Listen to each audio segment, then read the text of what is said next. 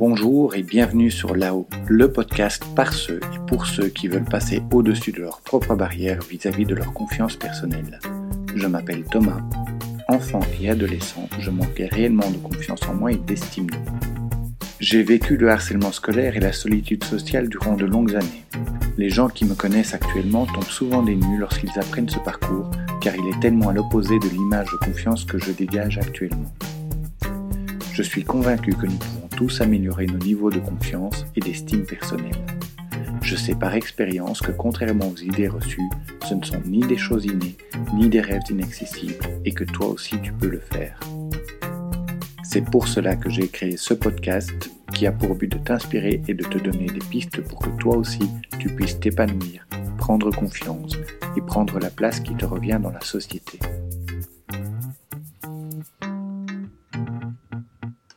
Quand on y pense, les réseaux sociaux et les médias ont eu ces dernières années une influence considérable sur la manière dont nous percevons notre corps. Ces médias ont été le déclencheur de beaucoup de complexes et de beaucoup d'obsessions liées au physique. Nous avons pris l'habitude de vivre dans un monde où l'apparence compte beaucoup, probablement trop même. Depuis quelques années, nous avons vu apparaître des mouvements à contre-courant, des mouvements qui nous encouragent à assumer nos corps et nos différences. Des mouvements comme le body positive qui nous incitent à exposer notre corps avec ses imperfections. Que sont ces mouvements et sont-ils une bonne chose? Ne nous enferme-t-il pas dans un nouveau dictat? C'est ce que nous allons voir ensemble. Mais avant cela, si tu écoutes ce podcast, c'est que les sujets de confiance en soi et d'estime de soi t'intéressent. Alors n'hésite pas à t'abonner ou à t'inscrire à la mailing list pour être prévenu de la sortie de chaque épisode. C'est quoi le mouvement Body Positive? En 1997, Elizabeth Scott et Connie Sopsack créent un groupe de discussion visant à aider les adolescentes à accepter leur corps. Conçu comme une alternative à des mouvements mettant des types précis de morphologie en avant, le body positive naît de cette manière. Parfois, on remplace les mots body positive par body posy ou bopo. Depuis l'avènement des réseaux sociaux, les hashtags bopo et ses variantes sont utilisés par une importante communauté principalement féminine, et parfois revendiquée comme féministe. Loin des considérations de genre, le mouvement a pour objectif de nous inciter à assumer notre corps tel qu'il est.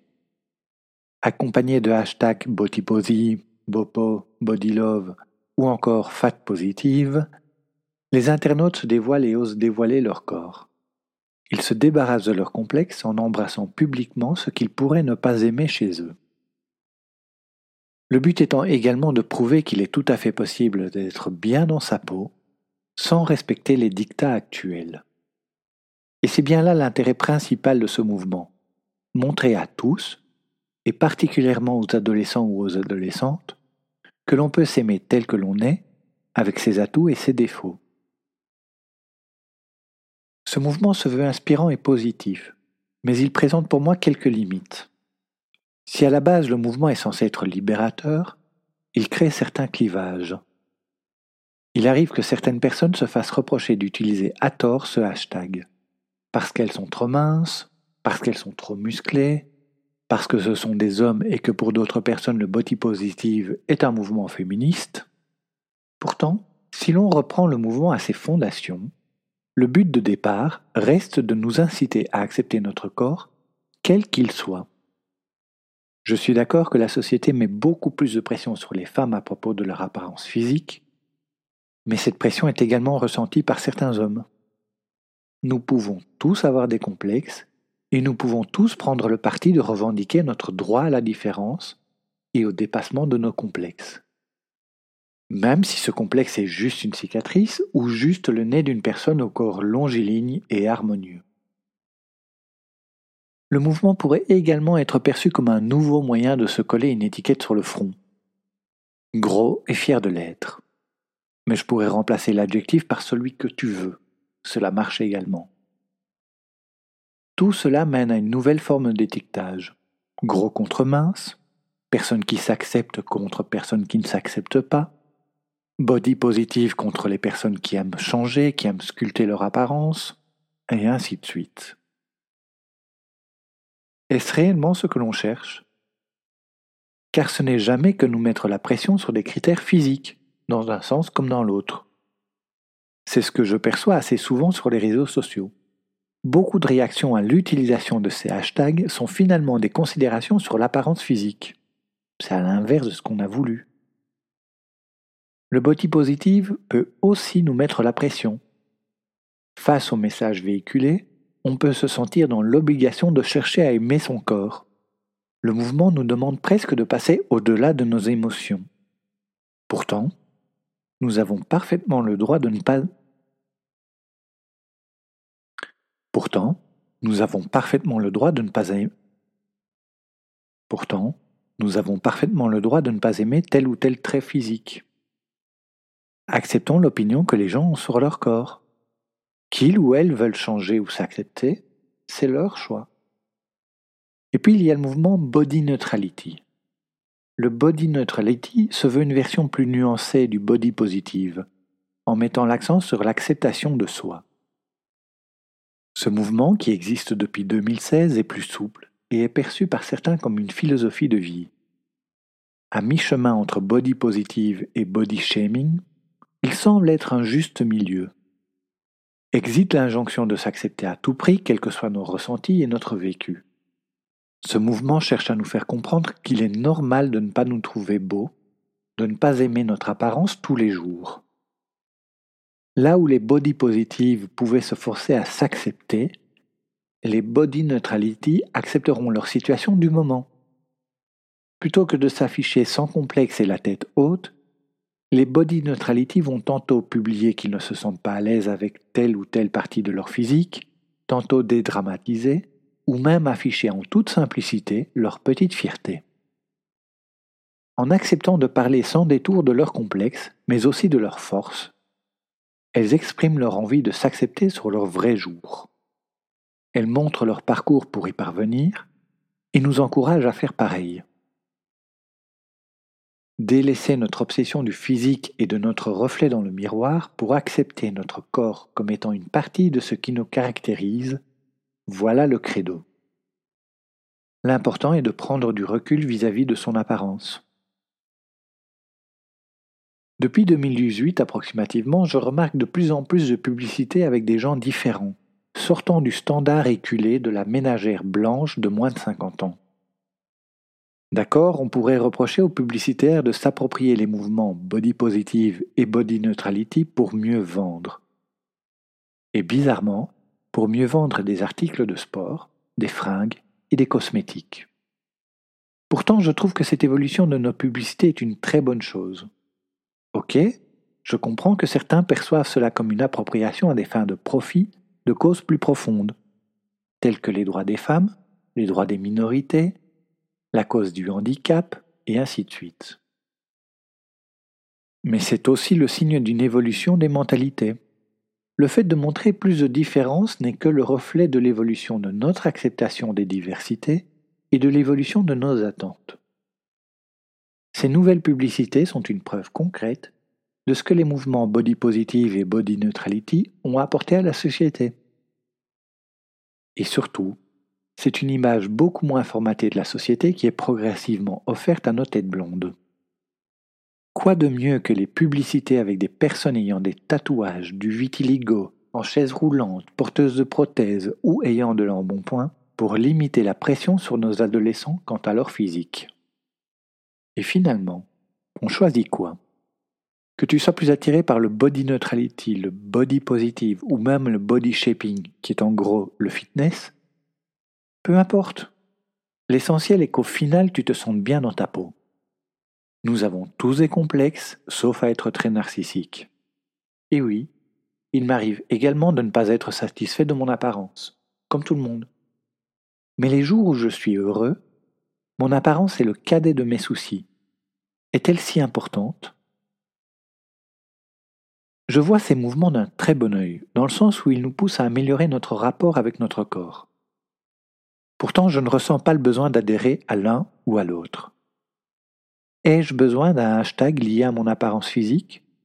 Définitivement non. Mon physique n'est probablement qu'un pour cent de ce qui me définit. les 99 autres pourcents méritent tout autant leur hashtag ou leur absence de hashtag. Oui, nous serons encore influencés par l'image qui est véhiculée autour de nous, surtout à l'approche de l'été. Mais c'est quoi un summer body?